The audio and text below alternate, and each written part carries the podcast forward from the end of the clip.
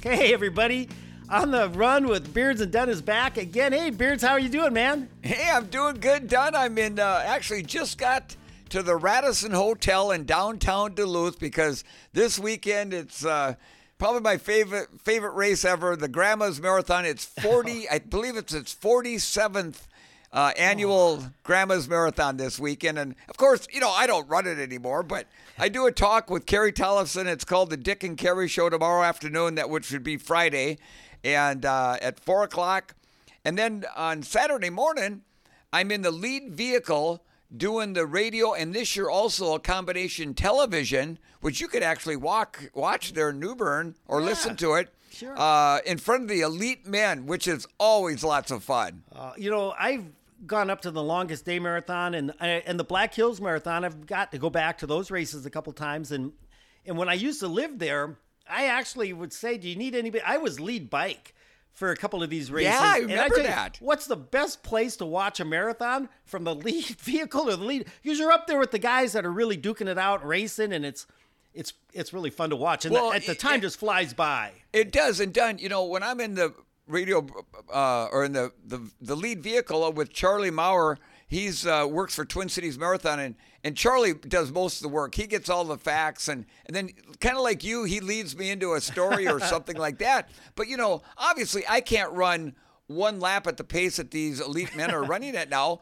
but forty years ago I could, and sure. so I can, I know what they're going through physically and mentally. So, I, you know, you try to relay that to the listeners in layman's terms so that they understand it. And, and you're right, Dunn. That twenty-six point two miles, it goes by quick.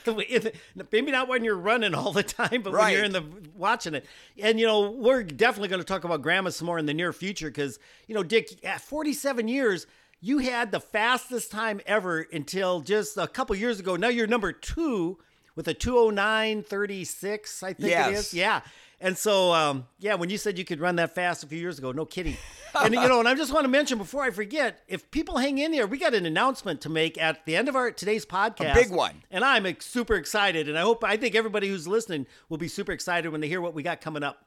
But, uh, okay, well, let's kind of recap. We, we finished off with the Beards kind of made your, I call it your breakthrough. I mean, you were a national class runner, you know, with a two sixteen at the Olympic trials, you know, sixteenth yeah. fastest in the United States. And you followed it up, you backed it up with a Nike uh, O T C in Eugene with a two fifteen twenty, I believe it was. Yep. And so, you know, that was your two sixteen definitely wasn't a fluke because you were able to come back within a relatively short time and do it again. In fact, a little faster. But then you had the opportunity to go to New York City where you, you ran your two thirteen fifty-five. And I was actually looking at some results.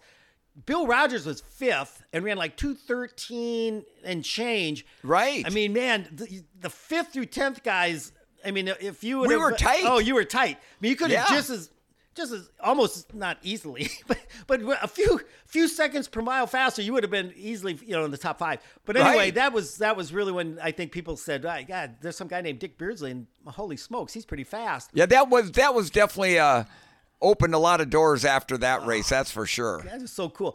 Well, you know, not to, to t- steal your thunder, but I was actually, after my wedding in May, I was healthy, and I started training that summer, and I spent most of June and July just building the base, building the base, and then in August, I'll probably put it on extras. I actually have my my race results for nineteen eighty. It's not a lot. I have it about seven or eight races, and they, they were getting faster. You know, and right. I, just, I look back, and when you're twenty-two, twenty-three years old, I could whip myself into shape in like four to eight weeks. And I was Absolutely. back, you know, running, you know, I think I, I actually won the Augie uh, Cross Country Invitational, S D S U, Dort, U S D, all these runners got to there in Sioux Falls for the uh, Augustana uh, Cross Country Invitational. And they let uh, independent runners, I the Prairie Striders, I, I represented, I got to enter. Yeah. And I was fortunate enough to win that race. And so I didn't win a lot of races in college, but that was a feather in my cap to, to you know, beat my old teammates and, and some of these competitors from U S D and stuff. And so I was really getting fit and ran some more races. And I really had a target of the Longest Day Marathon, which is in Brookings. It's called the Brookings Marathon now. They called it the Longest Day back when it started because they actually did it on June twenty-first. Can you imagine? Was, oh my gosh! And it was a it was a it was a huge one lap course. They went six miles one out of town, six miles west, six miles south, six miles east, six miles north. twenty-six miles, and it was and just, not a and oh, not a not schmitten a, of shade, not a drop of shade, and hotter than blazes, and that's how they did it back in the right. sixties and seventies. Well, they finally said, hey, let's move this into town, and and so when I did it, it was a two lap course around the city of New, uh, Brookings, and and so I had set that as a goal for that year, and uh, and they, hey, Don, yeah. excuse me for interrupting, but then. Did they they move that to the fall then, correct? They did. Yeah, it was in uh, it was like November. It was after like actually, Beards, I'm glad you brought that up. It was a week after your New York two thirteen. You actually got in the car and drove to Brookings because you knew I was running the um, the marathon, and I and you and Karen were in the in my support vehicle, yeah. if you would. I, they didn't have support vehicles, but you could just jump in a car and follow the race. There was nothing prohibiting you from doing that. No. So you were there and. And I was pretty fit, and my old college roommate, really good friend, Randy Fisher. Now, this is nineteen eighty, and when you mentioned the Grandma's Marathon, I think he ran. I know he ran in seventy-nine or eighty. Cause, uh, I think Bill, seventy-nine. I yes. No, it was seventy-nine. He got third. Yeah, Bill. Ran two nineteen. Uh, yes, because Gary Bjorklund won it like two ten. And, no, that uh, was nineteen eighty when Gary ran okay. two ten. So Randy got so maybe, third. Maybe maybe Fish ran it. I think it was right in there. He was yeah. fit. And so I was excited. Right. He was excited. We're good friends. Train. We lived together for three years in the same college dorm. So we definitely got along. We were like brothers. And yeah. um, so Randy said, well, let's do this, Mike. And so we never really liked racing each other because we liked each other so much. And, and Dick will speak to this. You know, when you're in a race, it's every man for himself. Right. You're, you're there as you're, you're there representing you. But, you know, when you're with the teammates or with the good friends, We'll, we'll help each other out. I mean, if somebody's, you know, hurting a little bit, you'll say, hey, just drop in behind me, catch a little draft. Yeah. There's not much drafting and running. Well, you get a cup of water and you, you're, you're going to throw it away and you go, oh, here, buddy, you need some water. I mean, we're not, we're not cutthroat. It's not like we're tripping people out there. We're, we're helping each other. We're each trying to do our best. And if we can help our buddy exactly. encourage each other, we did it. We did it. But it is a race. And so we said, well, let's run together because we can kind of feed off each other. So Randy said, you bet, you bet. So we got to the starting line, and I was excited because I grew up with the Brookings Marathon. It was always kind of one of my goals, and I never had run it. And Randy had, I'm going to go on and give something away. Randy goes on in his career to win the Brookings Marathon five times. Did he five win it times. five times? He won it five individual titles there. Nobody else has come close no, to that, no. have they? they I, I joke, and I hate to say things like this. If they ever want to rename the, you know, memorial or something, you have to right. die to, to honor somebody. Sometimes they name races after you. Yeah, I, I swear that should be the Randy Fisher no Marathon kidding. Because the guy dominated it. And I'm going to tell him he's he has the course record. He had the course record he set in nineteen eighty, in nineteen seventy-nine. He ran two twenty-three twenty-nine and had the course record. So we show up the next year, and I so I know Randy's fit, I'm fit. And we took off. We ran the first thirteen miles in, in one ten. We were right on, and we said, let's try to run two twenty pace. Okay. Yeah. You know, we both were fit enough to do it. So we ran the first lap in an hour and ten minutes, the first thirteen point one miles. And and I know you were out there. My folks were up there. My mom and dad were watching the race, and that really helped motivate me and you guys sure. in the car. And, and uh, Randy, we, we were running well together. And I'll just tell you something. You know, we didn't practice drinking very much in those days and really didn't drink water during training. No. I never did. And And it was a cool day, and, and I think that was another one of those races, aid station every five miles. I mean, it's just how we did it. We thought that was overdone. We didn't need right. water every five miles. But they had it, and so we got by the five-mile mark, and neither one of us said, I'm not stopping. I'm not going to get a drink of water. And Randy said, yeah, me neither. So we got to about ten miles, and we and Randy goes, you stopping for some water, Mike? I said, nah, I feel great. I'm not sweating. I, I feel good. Okay, well, he didn't want to let, you know, if you if you slow down to get a drink of water and the other guy doesn't, well, he's going to get a, what, a thirty, forty, fifty meter probably. Gap on you. Yeah. You, you choke down your water, and then you're kind of like, oh, I got to catch up. And um, and so he said, no, nah, I'm not going to stop either. So we got to fifteen, and I was feeling great. You know, and, and Randy said, Mike, you going to stop for some water? I said, I, I'm not going to stop. So he didn't stop either. And, you know, not I'm not advising and endorsing this as a technique, by the no. way. No. And so, and the wind started coming up, and, and it's a northwest wind, and we're hitting this long stretch on the north side of Brookings, heading straight west. And I'll put a picture on the extras. There's a great shot of Randy and I running into the wind. And uh, it's from an overhead shot, from an overpass that we have to run under. And uh, though you can see the wind, our hair's blowing up in the air. And uh, and we turned the corner then at like about twenty miles. And there was a twenty mile aid station. And Randy goes, Mike, you going to stop for water? I said, ah, I don't feel like I need it. I feel good. I feel good. And, he, and Randy's thinking, man, I don't think Randy was feeling that good. And he didn't want to no. slow down. And so he, he, he, he didn't stop either. And so we have not... I, you know, I'm not going to say we didn't grab a cup and like splash them in my mouth. I don't remember doing that. But it not was, you couldn't no, have got a half a no, cup I didn't to, drink. for the it's, first twenty. I don't. I know we didn't do it. We just kept running it. Yeah. And about twenty-one, twenty-two, Randy was starting to suffer. And I don't know if it was the pace or the wind or the lack of fluids, or we had no nutrition. We or a combination food, of the all above. All of those things. And Randy said, Mike, I'm not feeling so good. I'm I'm, I'm really hurting it. And, and I said, well, let's just back it down a notch. You know, because when you're running with somebody and there was nobody in sight behind us, we no, were, we were like three, four minutes ahead of third place, and we're just buddies out there running as fast, you know, just working together. And I said, well, let's just ease back. And he goes, yeah, yeah, thanks. You know, and, and sometimes all you got to do is take the foot off the gas for a few minutes, and you know, maybe you kind of, whew, you know, settle in, get a little, kind of get a second going. wind. Yeah, get a second wind. So we kind of did that from twenty-two, twenty-three, and we turned. We had three miles to go, and Randy was. The more I slowed down for him, the more he'd slow down. And eventually, right. I just, I know you and Karen came up in the car. Don, and I, and I remember coming by in the car going, come on, Don. I know. No, you, I mean, run your, I think I was yelling like, run your race, run I, your race. You know, it was, a, it was a tough spot for me because I really like Randy. He's a good friend. Of course. And, and he was hurting. But it is a race. It is a race. And so I finally, at twenty-three miles, I remember Randy was not feeling it. And I said, Randy, I got to go. And And I took off, you know, I picked up my cadence and took off right. with three miles to go. And Randy didn't say, you know, he didn't say, please don't or anything like that. He knew, you know, he, he was yeah. on his own. And so I ran the last three miles in by myself. And I, I remember I got to about twenty-six. We turned the corner on Maderi to head up to the Saxauer Field is, and you do one half, three quarters of a lap on the track. I remember, man, I got to the track. I, I was not looking forward to that three quarters of a lap no. around the track. I wanted to be done. Well, I, I did the lap around the track, and people were running towards me. I go, Mike, Mike, you're close to the record. You're close to... And I could have cared less. You know, right. I don't know, at the end of a race, you know, you're you're exhausted. You're getting hypoglycemic. Oh, the last thing... The last thing you want to do in a marathon sprint. is sprint. The last thing, and I wasn't. I was just maintaining the pace, and I crossed the finish line, and they came up, and I can't remember if it was Bob Bartling or somebody or Doc Roberts, Scotty Roberts. They go, Mike, you ran two twenty-three thirty-four. I ran five seconds slower than Randy's course oh. record, and I, you know what, at that point, you know what I said? No big deal. I didn't, and yeah. to this day. I don't regret, you know, I was happy to to just have that performance, and I felt good. Oh, yeah. That I had a good race. Randy ended up coming in at two twenty-six. He he was he lost three minutes on me, and I wasn't going all that fast. And uh, so he was really slowing down. And Dwayne Millslagle from Aberdeen, Dwayne, Dwayne was a good runner. He Spike. Caught, Spike Millslagle caught Randy on the track. You I remember a, that. A, oh, you talk about a nightmare. You know, when you're oh. dying, a thousand deaths, and you're just praying, nobody, man, if somebody catches me, right. there's no way. And and Randy, you know, when he saw Dwayne coming, there wasn't a darn thing he could do about it.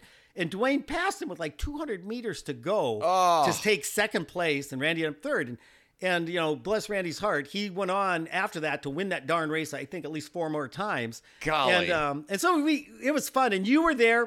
And I remember the Argus Leader was up there um, following the race, you know, back running a marathon in South Dakota back in the, yeah. the early, late seventies, early eighties, it was still a big deal. And and so I remember I got interviewed and stuff like that for winning. And and you got interviewed because of New York one week earlier. And there's a great shot of you in a hot tub in the Argus Leader being interviewed by this sports reporter. I think it was Joel Brown. Well, anyway, so that ended up my nineteen eighty. And it pretty much, I I don't think you had any races after New York, did you? No, no. nope. That was, um, that was pretty much it. It was just, you know, kind of taking it... cutting back on the intensity anyhow in the train and still keeping the mileage well, up there pretty like, high. It was around the first of November when all this took place. And so we had all the November, December, but then I know you were kind of looking, I don't know when you, you went to, to Houston Marathon in January of eighty-one. And yes. uh, so that was about two, two months away, two now, I think it was January tenth. And you had told me about it. And I was like just coming off this two twenty-three. And so I was just, you know, like you kind of putting in recovery base miles. Right. And you were going, you had been invited, correct? Yes. The race director at Houston had contacted Bill Squires Jack or somebody. Jack Rakowski. Really? That's the race director? I still remember his name. It isn't anymore, but he was the race director, I know, in nineteen eighty-one, and then when I went back in eighty-two again, yeah. So can can you share, like, how, how do they do that, Dick? For us lay people who've never been recruited to go do a marathon, I mean, I've begged my way into quite a quite a yeah. few. And so how did, did he, you know, did Coach Squires ring you up and say, hey, I got approached, or did, how's it go? No, so after after New York, again, you know, that kind of opened some doors, and I got a, a, a phone call from this Jack Rakowski and said, We'd like to invite you to the our marathon. We'll pay your expenses, your airfare. Uh, your wife can come. We'll put you up in a nice hotel. And I, I think they might even gave me yeah. like a thousand bucks kind of under the table sort of. Yeah, appearance kinda, money, they call it. Yeah. Yeah, yeah. And so I thought, and, and I'd heard it was, you know, a flat course. But back then, I don't remember, Don, but it was on a, like a part interstate. of an interstate. Yeah, it was the interstate. And it was cement. It out was and back, out and back. Well, Dick had told me about this. He goes, hey, Don, I got invited to this Houston Marathon. And And I said, really, when is it? January tenth. And I'm thinking, man, I'm fit. I'm healthy. I'd yeah. like to go. And so, um, you know, I, I I can't remember. It was probably November, December. And I was thinking, I'd like to go to that race, but I have no money. And so I called, and you kind of, somehow or another, I got a hold of the race director and said, hey, can I, I'd like to come run. My best is two twenty from Black Hills in seventy-nine. I just ran a two twenty-three, you know, in, in yeah. October. And the guy was very nice, very cordial. He goes, Mike, if you can get here, you've got a number. You're, you're no free entry. Right. You know, we'd love to have you come run our race. But again, I wasn't at a level where he'd like, oh, we're going to give you airfare and a room. Right. He just said, if you can get here, you can run, won't cost you a dime. And I thought, okay. And I think I told you, and you go, well, done. Mary can't go for some right. reason. Her work, she couldn't take off that much time because I think you had exactly. another trip coming up we'll talk about here in a minute. And uh, so he goes, I'm going to be, you said, I'm going to be in this room at Houston. It's like the Hyatt Regency. It's right at the start area, not from the convention center. Just bunk in with me. So really, you don't need lodging and and done. I'll just order extra food. Exactly. And you can eat off my tab. And I yeah, said, because they were paying for my food they too. Were. And so, so you know, room and board. You had room and board. Well, they thought, damn, that marathon guy can really eat. Jesus, he eats enough for two guys. Well, anyway, so you said, Mike, if you can get here, you bunk in with me, and you you know, so all you need right. is, is airplane money. I didn't have two nickels to rub together.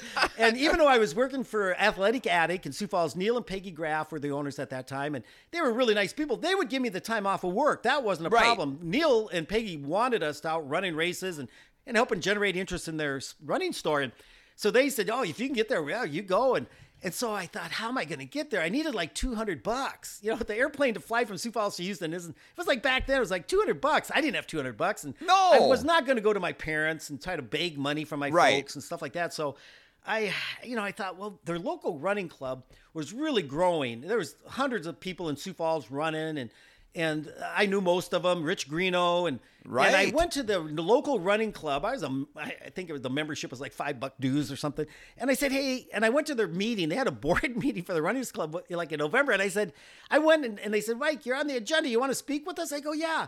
I said, here's my story. And I said, look, I'm a runner. I'm trying, I qualified for the eighty trials, but I couldn't go because of dirt. I'm trying to break two twenty. I'd like to go to Houston.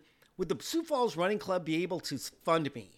You know, yeah. all I need is an airplane ticket, two hundred bucks. And, you know, it's, I, I, I was just grasping at straws saying, right. well, maybe, you know, I could wear the Sioux Falls Running Club jersey. You know, it's kind of like sure. what you did with Dennis Franzen, you know, right. all you have to do is ask sometimes. Exactly. And I wasn't, I was willing to ask and I asked and they were all my friends on the board. These, they were old guys then. They seem young to me now, but anyway, and they said, well, Mike, we think what, you know, that we're going to go into, uh, they, they said, we have to do a closed door to kind of discuss this because I don't think if they would have voted and three guys would have said no, and two guys would have said yes, right. they didn't want me to be mad at those three guys that said, right. Anyway, I said, no, no problem. And I left the room and it didn't take them long. And they said, Mike, you can come back in now.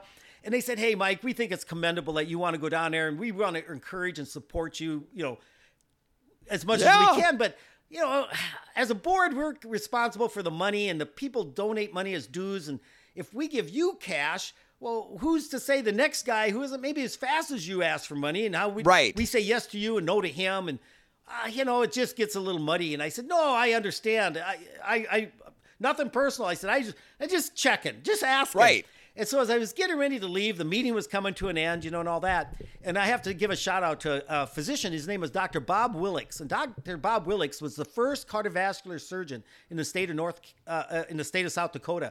He had come there to start a heart program for uh, it was called Sioux Valley Hospital at the time.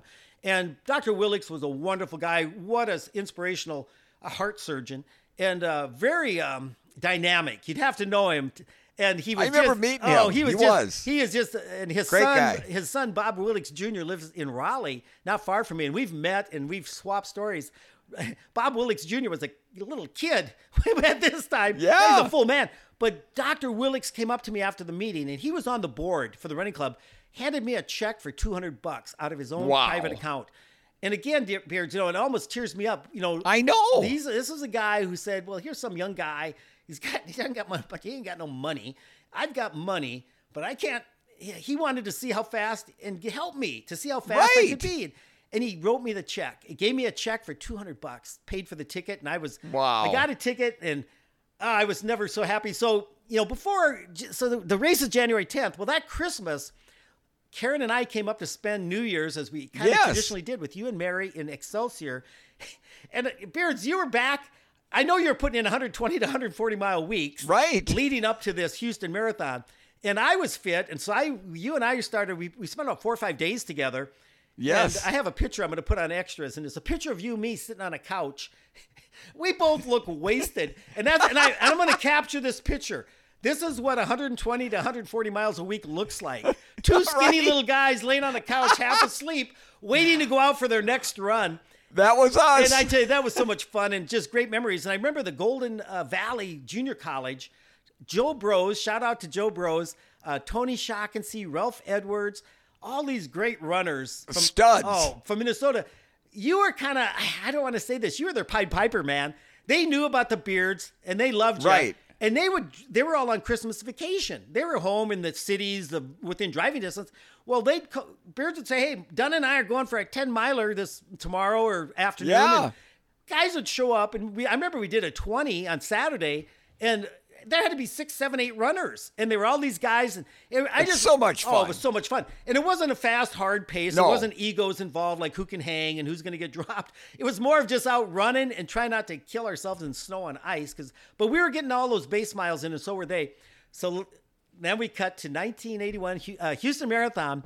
And the Beards gets down there a day or before I did. Cause you had to do some press and stuff, didn't you? I did. What, what was that like? Well, it was, it was pretty cool. Cause that was the first time I was really at a big race where I was actually asked and got interviewed by the press. Up to that point, nobody really knew who I was. Well, your you two thirteen ninth at New York kind of gave you yes, that notoriety, right? It did. And um, so I remember in uh, Houston, Tenneco was the major sponsor, right. and they were a big oil company right. yeah. back then. So I met all these big wigs, and and uh, I got to to. Uh, to run into Bill Rodgers again because Bill was coming Bill back. Bill was invited kind of as the premier runner. Right. And and Bill was the, the premier marathoner in the world at that point back then. And so it was it was very exciting. And, and then knowing that Dunn was coming down and we were going to bunk up. I mean, it was like, it well, was, uh, it's like we're back in college again. I know I it. I just remembered it was, a, it was a great list. There was Jeff Wells, Ron Tabb. There was a guy named Lionel Ortega, who I yes. think had ran really well at Nike. John Ludwig. John Ludwig. And these guys were all, you know, national class and a couple, and Bill Rodgers and world class. And oh, it went on and on. Yeah, Jeff Wells had run like two ten and stuff like that. And so it was a loaded field. And I was just like, I remember I, my race number, I think they seeded us by, like I had a two twenty thirty-one. I think I have number twenty-one. I have it in okay. a scrapbook. That's how much it meant to me. I kept my, I don't keep many race numbers. That's one I kept. Yeah. And, uh, in Boston. And so I had like, so I guess I may have been the twenty-first fastest guy in the field with my two twenty marathon. So there were like twenty guys, probably under two twenty right. ahead of me. Well, anyway, I get into town. I get a, I don't know how I got a shuttle to the Hyatt Regency. And I went up to the front desk and I was scared to death. And I go, yeah, um, I'm uh, Dick Beards. Like, oh yeah, you must be Mike. Dick said you'd be coming. Oh, just took the, I was like, I, I felt like I was took doing, the pressure. Oh, I off. felt like I was doing something illegal. You know, I'm yeah, sneaking, you're not going to be, you're not going to be sleeping out in the hallway on the floor. I'm sneaking into Dick Beards' room. Don't tell anybody. You know, it's, we're only paying for one room and one ride. Yeah, anyway, so they let me in, and I just was hanging out. Then you showed up, and yeah, it was so good to see you. And, And it was the day before the race. And I don't remember anything of that night, except you ordered plenty of food for both of us. Right. A lot of pasta, pizza, stuff like that. Well, the next morning then, we could run to this uh, convention center, and they had a V I P room for the invited runners. Yes. And you obviously were one. I was quasi-invited in that I was given a free entry. That was about it. Right. But I was hanging onto your shirt tail, because when we got there, I don't know how the guy screened who got into this V I P room or not, but you did, and I was with you. I was, oh, yeah, I was glued I, to your hip. It was like I had you by the hand. I know. Like a it's like kid. I, I'm, a, I'm with Dick. I'm with Dick. I was the entourage. Well, I got in there, and here's all these invited runners sitting around, and everybody's a little. It was pretty quiet, you know, right, right for a marathon. Everybody's trying to get in their game face, and I know you're kind of famous for that, and uh, we'll get into that later. But finally, it's like ten minutes, fifteen minutes to race time, and everybody's kind of deserting this V I P area. And, you know, you're hitting that bathroom for the last time, which finally worked for me that day. I was able to get in there. But I just remember you and I got out of the V I P area and went out to get to the starting line. Yeah. Beards, how many runners were there between you and me and the starting line? Do you remember that? I don't. Oh, it was a crowd. I don't. Oh, dude. It was like a thousand people between you and me. Oh, I must have been panicking. Oh, you I were bet. freaking out, and you said, you go, "Holy shit!" You're like, "We got to get to the front." And and Beard started kind of going, hey, "Excuse me, excuse me, excuse me." And he's kind of, you know, most runners like, "Hey, buddy, you stay in your spot. I got this." Right. And they looked at you, and they looked at your number. What'd you have? Maybe two or three, four? I think that, yeah. He had a he had a very low number, and they, single digit. And somebody goes, "Hey." And they and it was like the parting of the Red Sea. Right. And they they created a, I don't know how they did it, but the crowd just split, and you kept and you kind of jogged, and man, I was glued to your hip. You were. Because if that crowd would have closed in behind you, I'd still be in a thousandth place. Well, you know, Dunn, you know, you you spend all these months training, and here it is, a big day, and then, you know, my biggest fear was always missing the start. Get, yes, oh. exactly. Well, I just remember you said, "Hey, I've got to get to the front." I've, I mean, you were kind of. Beards, I probably a little for me. I got your, pretty ornery. Oh, you got a little panic, and and it was a splitting. We got right to the front, lined up. The gun went off. I can, I'm I'm going to give you my version because mine is pretty quick. We went to the mile. I have in four fifty-seven. Now I'm a two twenty marathoner, and I'm now running five eleven, two eleven pace. Five minute miles is two eleven, under under two eleven pace. pace. And I felt great. I felt really easy, and I'm thinking. This ain't gonna last long, and I and I had to make that decision. There was a lead pack of about eight of you guys: Herm Atkins, Ron Tabb, Jeff Wells, Lionel Ortega, Bill Rodgers, right? Beardsley. And I'm right there, and I've seen a couple of photos. I think you have one. I think Bill Rodgers had one in his running store of like the uh, at the mile mark. I can see myself in the very back of the pack, yeah, just starting to drift off because I thought I have got to back. I cannot run at this pace for a marathon. So I, I fell off that lead pack after the mile and went through two miles. And I have this all written memory at ten ten. Went through like I was just I was flying along there, but all at once I was in no man's land. And I don't know if you know what that means, Dick. I'm not fast enough to oh, run yeah. with the fast guys, and I'm not. There's nobody behind me. And it's it's the worst place to be. I, I might as well be out on a training time trial. Right. I, you guys are, you know, within three, four miles. I'm pretty much with, I can maybe see you on the straightaways down the road. Yeah. Or, you know, two minutes ahead of me. I look back, nobody behind me. I'm running alone. And you're, you're just, That's okay. Tough. It is, it is. You just have to really kind of get in your zone. And I, I went through the first half in like one oh seven and forty-four, I think it was. And so I was like, okay, I'm doing, Jesus, I'm on two sixteen pace here. And I I, I and I felt good. I felt good. But it's starting that second lap. And Beards, I don't know, you can share your thoughts. But when you take off on a marathon on a two-lap course, one lap down, that's great. But then you're starting that second lap, and it hits you. Damn, I got to yeah. go do this again. And it's, I know. And it gets tough. I, would, I don't like that, I don't, but it's just the way it was. So I'm running along at about, you know, fourteen, fifteen miles, feeling a little sorry for myself, running alone. And who should come up on me but Al Zetterland and Steve Benson, two buddies from Minneapolis. Oh, for sure. I didn't know them personally. They knew you really well. I oh, knew yeah. them. They knew me. And they were like, hey, Dunn, how you doing? I go, oh, I almost said, you guys, it is so good to see you. I've been running alone for like an hour, you know. And, and these guys come along, and they, and, I, and and they were going a little faster than me at this point. I was kind of, so I dropped in behind him, and I said, hey, I'm just going to yeah, run with you guys if that's all right. And they go, sure, we don't care. And, we're, you yeah. know, they, and they were friendly, very nice. And, and they were, you know, it wasn't conversational. But it wasn't like, you know, a ten K where everybody's just on the edge of dying. So we were running along, and, and we got to about nineteen, twenty miles. And all at once, I start feeling good. Yeah. And they're like, they're not, you know, and Steve and Al were like, ah, man, I'm starting to feel, you know, they were kind of that twenty mile mark. And I, and I, I I'm not bragging. I, I kind of said, hey, okay, you guys, you know, have a, I didn't say like, see you later or anything, right. But I just kind of slowly left them. I was going, they were kind of slowing me down a little bit and, and not sure. that much. And I took off, and all at once up the road, I could see runners from your group, Dick. That it, yeah. I mean, when you get to twenty at that front group, stuff starts to go wrong really fast. And I remember starting passing runners. I remember I pa- I think Ron Tabb ended up DNFing, but he, yep. he fell off the lead pack. And I think with four or five miles to go, he knew as he wasn't he wasn't going to waste the, you know, run two twenty, no. two twenty-one and just jog it in. So I remember passing Ron Tabb, and then I remember catching Jeff Wells. I thought, Jeff Wells, he was just, he was falling off the pace. Hurting too. And then, I kid you not, every time I'd catch, I'd see another runner, and that that jacked me up and got me moving. And I got to like twenty-five, like twenty, I'm looking for that twenty-six mile mark. Who do I see in front of me but Lionel Ortega? And I knew who Lion, he was in Runner's Wear magazine. Beards. Yeah. I, I I passed Lionel Ortega at about the twenty-six mile mark. And let me tell you, there was no, I was I was moving, because when I turned and I could see the finish line clock, they finally, I, I ran a race that you could see it. It was just like two nineteen and change, and I sprinted. And I ended up running two nineteen forty-eight and got seventh. First time under First two twenty. First time under two twenty. What a feeling oh, that must Beards. have been done. I was on, I was just, and I got seventh. I was seventh overall. And I was like, holy, now I knew you were ahead of me. And I didn't but, know anything then, more than that, because I saw it, well, Beards is up here somewhere. Beards, you were already being interviewed. I remember I crossed the finish line, and they gave me a Houston Tenneco mug, like a, yes. a glass, and they gave me a Houston Tenneco belt buckle. And like that's everybody, all the finish, I think the top one hundred got the mugs. Everybody got a belt buckle. And I grabbed those things, and I was just grinning. I was a chessy at. Chessy cat grin from ear right. to ear.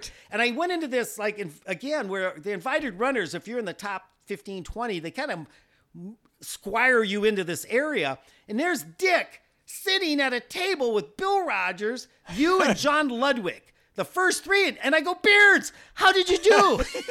And he goes, I know. Dad, I got second. You're giving me goosebumps, I said, and he goes, Dad. I ran two twelve. I go, Beards, I, I ran two nineteen. I think you're as excited for me as I was, as I was for you. And I go, Beards, I got seventh. And he goes, Don. And then you had to kind of go back. And he goes, I go, Beards, I'll talk to you later. Yeah, yeah, yeah. So I head up to this recovery area they had for runners, all this buffet, drinks, sandwiches. And I am just, I am just like on cloud nine. The endorphins have kicked in. I'm, and I find a, I get a glass of, you know, water. I get a, something to eat. And I'm sitting there just loving life. And you pop in, and you're just loving life.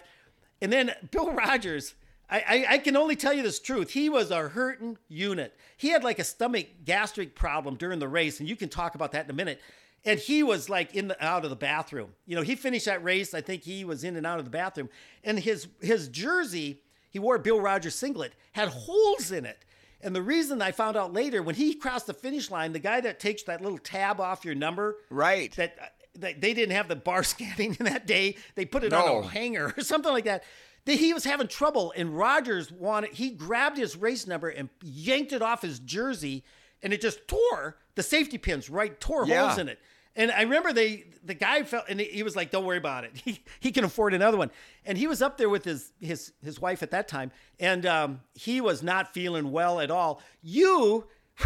You were bouncing like a little kid on Christmas Day. You, well you had that grin on your face, and you were jacked, and now I'm going to let you, you talk.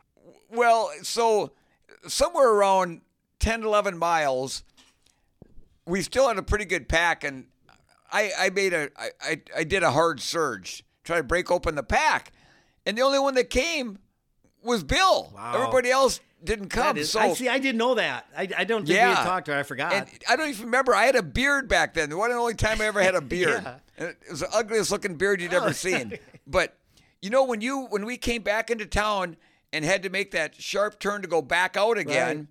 there's a picture. I'll try to get it sent to you so you can put it up on the oh, yeah. post here.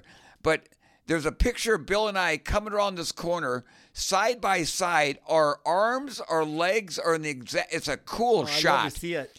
So we're going out, and and Bill and I are pretty much running, you know, side by side. Any conversation and, or not? No, not you know, not much, okay. not much until about was it about twenty-two or twenty-three miles?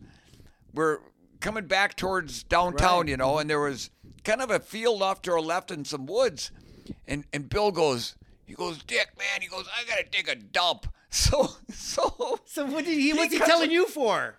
Well, yeah, I don't know, but he cuts across the field, and now I'm out there in the lead. But I was I I I'd had an on and off side stitch a little bit, you know. So Bill, I'd never seen a guy take a dump so quick. I, I heard it was twenty to thirty seconds. Somebody told me later. Yeah. And um, so all of us, next thing I know, Bill's Bill's right there with me again. Wow. So now now there's no talking, and we're both running hard. I'm doing a, th- a few surges. Bill's doing a few surges, and then, gosh dang it, with maybe about a mile and a half to go, I, I got that bad stitch again. And, uh, you know, right at the time when Bill kind of threw in one of his patented surges, and I just I I just couldn't, couldn't go hang. with him. And yeah. and he ended up he ended up beating me by like thirty, thirty seconds. He ran or two twelve nineteen. You ran two twelve forty-nine. Yes. So you just broke and took another over minute off your P R from New York just back two months ago. Right. And that's so why, I was tickled. Oh my gosh. You were like a kid on Christmas morning. You just finished second behind Bill Rodgers, and you kind of, God, it was, a, I heard it was a great race. And uh, I remember then in, in the, re, we were up there, you know, in the recovery area, and a guy named Herm Atkins, you mentioned Herm earlier, how he yes. yeah, sprinted you for ninth place in that last trip to Honolulu. Right. Well, Herm was at this race, Herm Atkins, Chuck Hattersley was there, all these yes. great runners. And I remember Herm Atkins coming up to you, and he, and, and he, and Herm was a cool dude. He, he just, was. He's just a nice guy. And he goes, Beards, Beard's like, you got second. And he goes, yeah, yeah, I ran two twelve, and Rodgers beat me by thirty seconds. And Herm Atkins basically said, and I'm not quitting. He goes, Beards, you know, Bill got fifteen thousand dollars to come to this race. He said, if you would have beat him, you'd be in that spot it. next time. You know, you know, the king of the road, when you're the top dog, they want you in your race. Well, if you beat the top dog, you're the right. top dog. All at once now, that was close. You were. And You know, and it's kind of like that in all sports. You know, if you watch the P G A or something, the guy who wins the Masters gets like, uh, I'm going to say right. two million bucks. The guy who gets second does well, but the the the the, the difference in the money is pretty pretty sizable. Yeah, the cream rises to the top, and it comes down to one one stroke, and it costs you a half a mil, you know, or something like that. Right. Well, in your case, it, you know, that thirty seconds was the difference between you and knocking off Bill but, Rodgers. But done. It, it, it, you were so tickled. Oh. I was so tickled for you. You were tickled for me. And then that night, oh. man, we we party on, baby. Well, here's the deal. Beards and I, you know, walk jog back to our motel, the right, the Hyatt right, uh, the Regency Hyatt Regency, I think it was called Hyatt Regency. They had, yeah, they had elevators on the outside of the building that were made out of glass, and you could rocket up the side of this thing and, and see the view. About make your stomach puke. Right. But anyway, we were we got up to our rooms, showered up. I think oh, I know I called Karen. I'm sure I called Collect. I don't know. Remember if you called you know Mary Collect, probably, and stuff like that. Well, finally, you know, the Houston Tenneco race committee had a, one of the executives who was a gazillionaire had a, a, a V I P um, social at his home that night, and you were definitely invited. I was with you, and I felt not so guilty now that I was in the top ten finishers. So you, they picked, they came and got us in a limo, and I remember Ron Tabb right. and his wife were there. Um, I can't remember who all rode in the limo with us, but we jumped in the back of this big stretch limo, and you know we were still feeling great. The endorphins hadn't worn off. No. We went to this this mansion. I mean, there was a buffet, there were drinks, all you wanted. And so we were just loading our plates, and, and you took me over, and I really appreciate this. You go, Mike, come on, I want to introduce you to Bill Rodgers. And I was like, a, I like, this is, you got to be kidding me. I mean, right. Rodgers, I was in high school when he won his first Boston. I'd been admiring, and, and I don't want to say her, hero worshiping this guy, but he was one of my running heroes. Mine too. So he, you led me over, and Bill was obviously feeling a little better physically now. And you go, hey, Bill, I want you to meet my uh, best friend, Mike Dunlap. And he goes, hey, Mike, how'd you do today? And I go, Bill, I got nine. I ran my personal best, two nineteen. I got seventh. And he was like, man, that is awesome. I mean, he, I know. he was really a cool dude. And uh, and I remember he shook hands with me. And Beards, his hand was this tiniest little bag of bones. The guy was like a bird. I mean, I've shaken. You're, you're skinny. Bill's hand, right. I thought I crushed it. I mean, when, he's got like lady oh, hands or something. Oh, he's got girl hands. I shook, he does. I shook his hand, and it was like, it was kind of. He still does. Oh my God! And I hope he's not going to listen to this because he'll probably be offended. But no, I mean, it was very, and it was kind of just noteworthy. And he was so very, very nice guy. We sat, drank, talked. We you know mixed with the, and then somebody said, "Hey, let's go, let's go to Gilley's." And Gilley's, if you don't know this, watch the movie Urban Cowboy yes. with John Travolta and Deborah Winger. Gilley's was going full blast in nineteen eighty-one. I mean, it was the place to go. I forget. It's huge. It's got, Honky tonkin', baby. It's got multiple nightclubs inside this building, multiple right. bars, dance floors. If you watch the movie, you'll get a little taste of it. So they haul us down there, a couple limo loads of these skinny runners. And we're all, you know, we're having a few brewskis because everybody's feeling pretty good. And I remember sure. Al Zetterland and Steve Benson were there, and we're all having fun. Everybody's, they have these electric bulls. You remember? They, right. they have them like, like three of bulls. them, three or four of them. And they got Al Zetterland, Steve Benson. God, there was somebody else. Gary, Gary, Gary Bjorklund, Bjorklund got was on, on one. And the, the guys that run the bulls all look at each other, and they're making bets on who can throw their guy first. And the guys on the bulls are all making bets on who can stay on their bull the longest.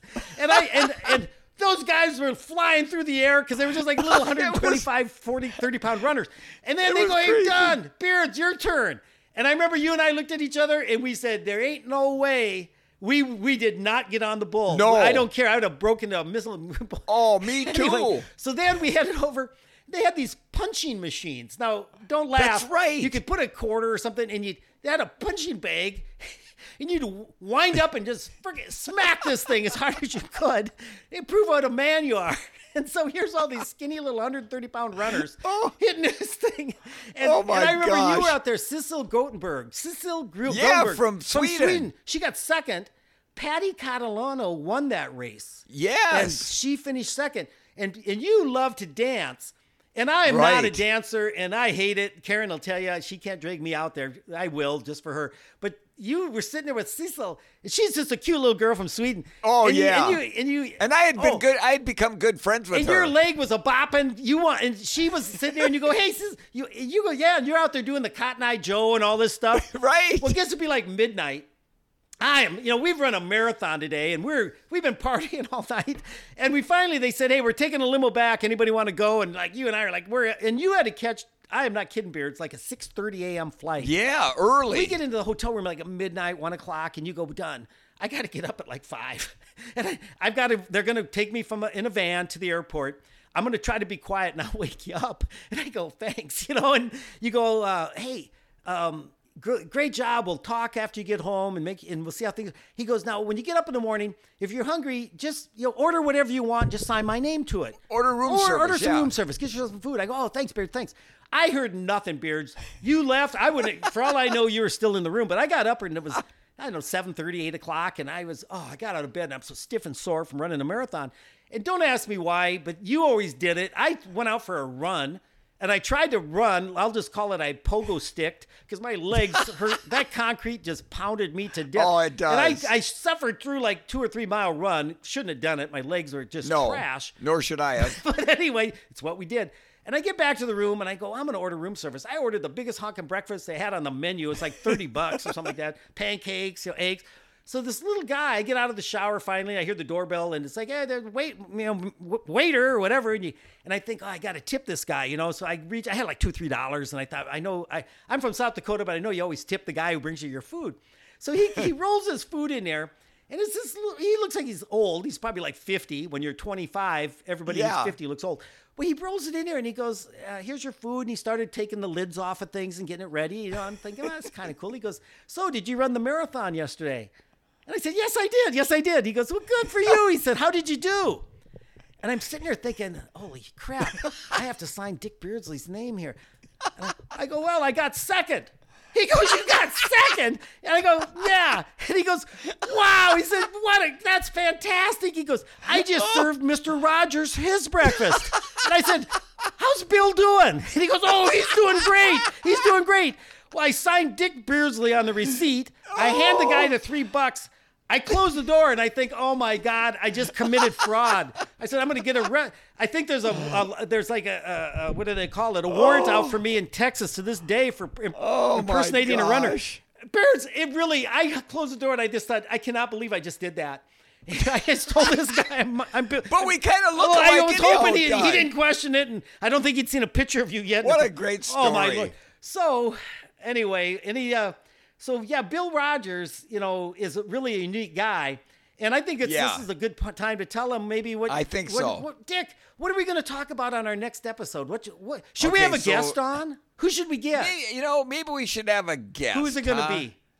Well, it's going to be one of my favorite runners that I've been friends with since I tripped him at the New York City Marathon in nineteen eighty, Mister Bill Rodgers is joining us next week, Don. Uh, I am so gosh dang excited. You just told me this before we started recording this, and I got to be honest with you, I'm going to have to prepare myself mentally because I, I might not be able to talk because I'll be so intimidated by this.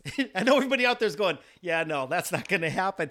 But I am so super excited. You know, I've only met Bill that one time at at Houston. Um, yeah. And, you know, I've been at races like Boston in eighty-three. He ran. I didn't get near the guy. I mean, I never said any a boo to him. And so I have met him once. Uh, he was very cordial. I really appreciated his his uh, friendliness and that. And, I've, and you've got some great stories about Bill. And, oh, and Dunn, you know, of all the guys I used to compete at that high level, you know, forty-some years ago, Bill and I have remained just wonderful friends. We are in contact with each other all the time. We've done a lot of, you know, expos and clinics together and talks. We had him into our Dick Beardsley half marathon twice in Detroit Lakes, you know. So um, it's we are going to have fun. Bill's a he's he's a great guy. I, everybody, tell your friends because uh, oh. it's going to be a fun time next week with Bill. And we want to thank all of you for listening. And make sure you tell your friends because next week's going to be a lot of fun. And if you have any questions for Dunn and myself or comments about the show, you can contact us directly on our website at beards and dunn pod dot com, or please leave us a comment on our Facebook, Instagram, or Twitter, all at beards and dunn pod. And of course, if you're watching on YouTube, hit that subscribe and, and like, and you know, and send us some questions for Bill Rodgers. I'm already yeah. starting to formulate in my mind, you know, some of the things I, I'm going to ask him, and, and I'm looking forward to this. It's going to be a hoot. Dunn, have a great week, Thanks, buddy. Bud. Have a hey, have fun at Grandma's tomorrow. Yes. All right. Absolutely. Take care, bud. Bye-bye. See you soon.